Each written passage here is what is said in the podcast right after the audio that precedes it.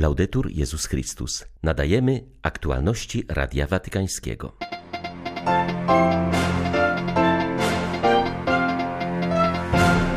Ideologia nie może odbierać miejsca Ewangelii, zaznaczył papież podczas godzinnego wywiadu dla włoskiej telewizji RAI. W stulecie wyboru Piusa XI Franciszek przypomniał, że to on jako pierwszy udzielił błogosławieństwa z balkonu Bazyliki Świętego Piotra. Ten gest ma większą wartość niż tysiąc słów, podkreślił Franciszek. Agresja Rosji względem Ukrainy zagraża całemu światu, ostrzega arcybiskup Światosław Szewczuk. 7 lutego witają Państwa Krzysztof Bronk i Beata Zajączkowska. Zapraszamy na serwis informacyjny. Kościół przyszłości to kościół pielgrzymujący, skupiony na Jezusie. Ideologia nie może zabierać miejsca Ewangelii. Ojciec Święty mówił o tym w godzinnym wywiadzie, którego wczoraj wieczorem udzielił w popularnym programie włoskiej telewizji RAI. Jego prowadzący Fabio Fazio nazwał to epokowym wydarzeniem i dowodem na to, że Franciszek naprawdę jest papieżem, który chce mówić do wszystkich. Franciszka nie było w studiu, lecz połączono się z nim w domu świętej Marty w Watykanie. Dziennikarz pytał o brak pokoju na świecie. Przywołał obraz syryjskiej dziewczynki, która drżała z zimna w obozie dla uchodźców, mając na bosych nogach jedynie klapki. Wojna jest przeciwieństwem stworzenia, jest jego zaprzeczeniem, mówił papież. To jest znak kultury obojętności. Przykro mi to mówić, ale na pierwszym miejscu są wojny, a człowiek dopiero dalej. Pomyśl chociażby o Jemenie. Jak długo mówimy już o tej wojnie i cierpiących w tym kraju dzieciach i nie znajduje się rozwiązania tego problemu, to trwa już 10 lat. Są kategorie, które się liczą i inni bez znaczenia. Dzieci, migranci, ubodzy, ci, którzy nie mają co jeść. Liczą się wojny i sprzedaż broni. Gdyby przez rok nie produkowano broni, można by zapewnić bezpłatne jedzenie i edukację na całym świecie. O tym się nie myśli tylko o wojnach, o wojnie ideologicznej, wojnie o władzę, gospodarczej i tylu fabrykach broni. Dziennikarz przypomniał ostatnią wizytę Franciszka na Lesbos i jego poruszające spotkania z uchodźcami. Pytał, jak stawić czoło temu problemowi, ponieważ kiedy odrzuca się ubogich, odrzuca się pokój. To, co robimy z migrantami, jest zbrodnią. Są prawdziwe łagry prowadzone przez przemytników. Jedna rzecz jest prawdziwa: każdy kraj musi powiedzieć, ilu migrantów jest w stanie przyjąć. Unia Europejska musi się tutaj dogadać, tak wspólnie tworzy się równowagę, bo teraz dzieje się niesprawiedliwość. Zintegrowany migrant pomaga krajowi. Fakt, że Morze Śródziemne jest dzisiaj największym cmentarzyskiem w Europie, skłania do myślenia. Papież pytany był również o agresję w życiu społecznym, cierpienie niewinnych dzieci i to, jak wyobraża sobie Kościół przyszłości. Myślę o Kościele przyszłości, tak jak wyobrażał go sobie święty Paweł VI po Soborze Watykańskim. To Kościół pielgrzymujący. Dzisiaj największym złem w Kościele jest światowość duchowa. Wielki teolog, kardynał Delibac, mawiał, że jest to najgorsze zło, jakie może się zdarzyć, gorsze nawet niż papieże Libertyni, znamy historię. Ta światowość duchowa rodzi w Kościele klerykalizm, który jest perwersją Kościoła. Ideologia odbiera miejsce Ewangelii. Bez Chrystusa nie ma mowy o Kościele. Musimy wrócić do centrum. Słowo stało się ciałem. W tym skandalu krzyża wcielonego słowa tkwi przyszłość Kościoła. Del verbo incarnato c'è il futuro della Chiesa. Bardzo często debaty o Kościele sprowadzają się do jałowej dialektyki pomiędzy postępowcami i konserwatystami, między zwolennikami tego czy innego polityka. Zapomina się natomiast o tym, co jest najważniejsze, że mamy być Kościołem, który głosi Ewangelię. Powiedział Franciszek profesorom i alumnom Lombardzkiego Seminarium w Rzymie.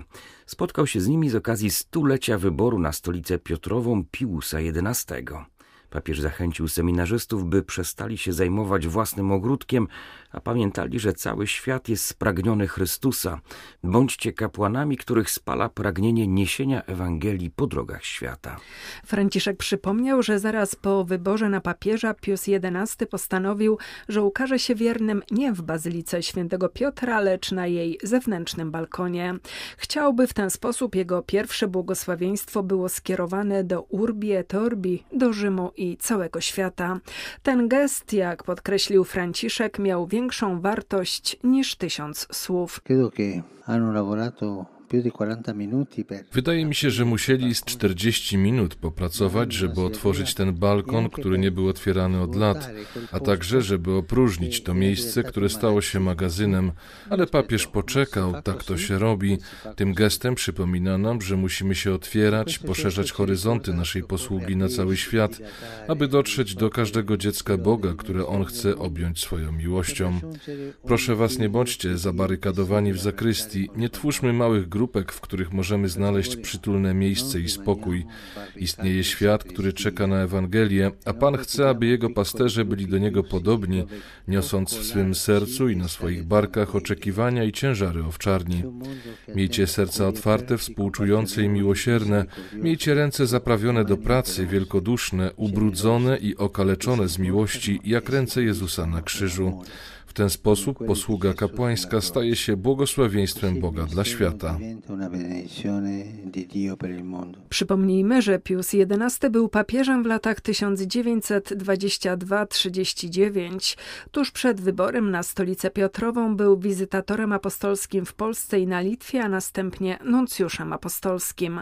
Sakry biskupiej udzielił mu w 1919 roku metropolita warszawski. Podczas wojny polsko-bolszewickiej był jedynym obok przedstawiciela Turcji ambasadorem, który nie opuścił Warszawy. Kościół jest w ruchu. Wiele diecezji i innych instytucji kościelnych rozpoczęło już proces synodalny. Czytamy w komunikacie Rady Stałej Synodu Biskupów, która spotkała się w Watykanie, aby ocenić postęp prac synodalnych na poziomie lokalnym. Biskupi przeanalizowali sprawozdania napływające do nich z całego świata po trzech pierwszych miesiącach od rozpoczęcia procesu synodalnego. Spotkali się także z wieloma odpowiedzialnymi za jego przeprowadzanie w diecezjach.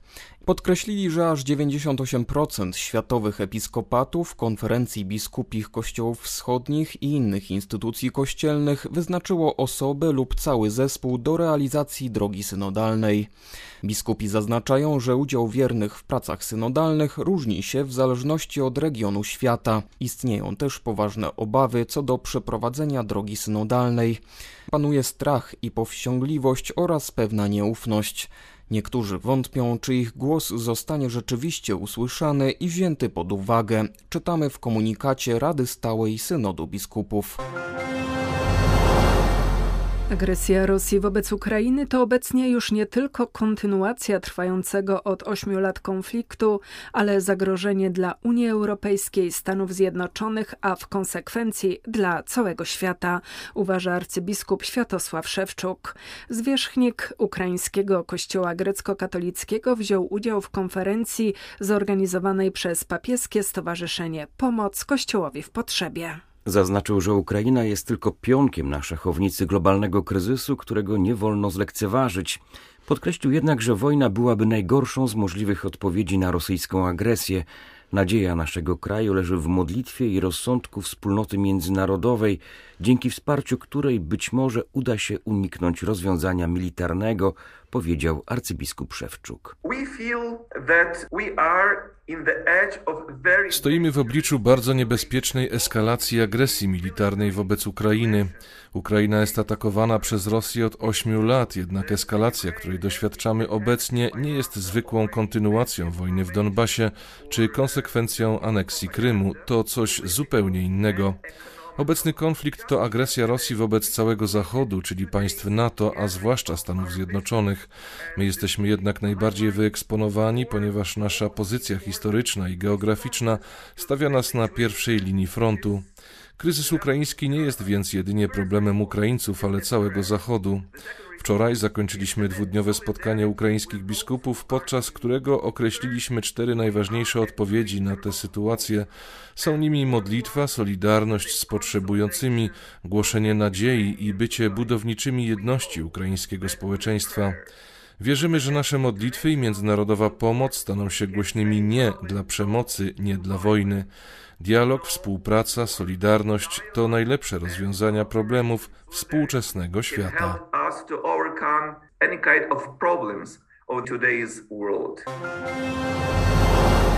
Musimy usłyszeć głos ofiar handlu ludźmi i przestać odwracać wzrok od tego procederu, który wciąż na świecie kwitnie.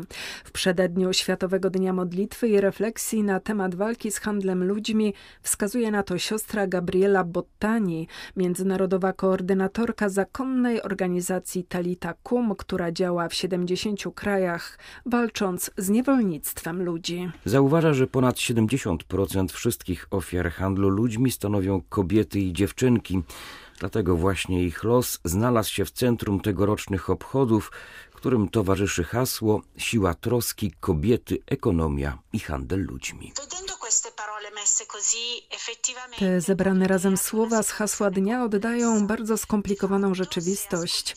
Jeśli posłuchamy opowieści tych, którzy na własnej skórze doświadczyli handlu ludźmi, łatwiej będzie nam zrozumieć ten związek. Na przykład większość osób, które są werbowane i które następnie wpadają w ręce handlarzy, to ludzie, którzy szukają pracy, szansy na lepsze życie.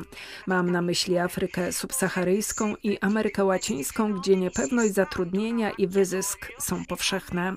To samo dzieje się w krajach zachodnich, tak zwanych rozwiniętych, gdzie zjawiska te rozprzestrzeniają się jak szalone i sprawiają, że ta dynamika wyzysku staje się podstawą gospodarki, która coraz bardziej karze ubogich. Właśnie ta dynamika ekonomiczna jest fundamentem wykorzystywania i handlu ludźmi.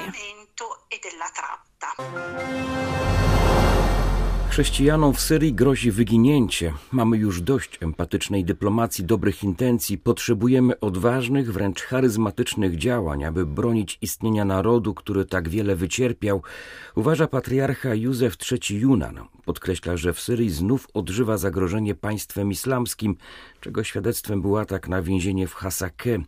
W całej prowincji islamiści niszczą domy i kościoły. Chrześcijanie muszą uciekać. Zapytany o wprowadzenie w życie dokumentu o ludzkim braterstwie wyraził wątpliwość co do tego, czy islam praktykowany przez większość wyznawców proroka zdoła uznać wolność sumienia niemuzułmanów.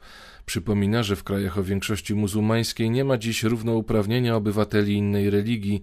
Nawet jeśli różne konstytucje uznają wolność kultu, nie ma możliwości wyboru czy zmiany religii. Patriarcha przyznaje jednak, że są też kraje, w których zachodzą stopniowe zmiany, czego przykładem jest Egipt. W wywiadzie dla dziennika Venire Józef III przypomina, że sytuacja w Syrii jest beznadziejna. Sankcje nałożone na ten kraj określa mianem zbrodni, ponieważ uderzają w niewinną ludność cywilną. Uniemożliwiają one również walkę z pandemią. Na opłacenie jednego testu na koronawirusa potrzeba tam całej miesięcznej pensji, zauważa patriarcha. Chaldejscy chrześcijanie w Iraku rozpoczęli trzydniowy okres modlitwy określany jako post Niniwy. Modlitwa zainicjowana przez patriarchę chaldejskiego kardynała Luisa Sacco ma na celu wypraszanie łask dla kraju, zwłaszcza daru pokoju i zakończenia pandemii. Przez trzy dni Chaldejczycy podejmują się duchowych ćwiczeń. Powstrzymują się od jedzenia i picia od północy do południa następnego dnia oraz unikają spożywania pokarmów pochodzenia zwierzęcego. Biorą także udział w codziennej Eucharystii i innych nabożeństwach. Praktyka postu Niniwy nawiązuje do wezwania skierowanego przez proroka Jonasza do mieszkańców tego zdemoralizowanego miasta. Iracki duchowny przygotował w tym roku refleksje i komentarze do księgi Jonasza. Według kardynała autor tekstu pragnie pokazać, że zbawienie obiecane przez Boga jest dla wszystkich, a jego nieskończone miłosierdzie obejmuje każdego, kto się nawraca. Były to aktualności Radia Watykańskiego. Laudetur Jezus Chrystus.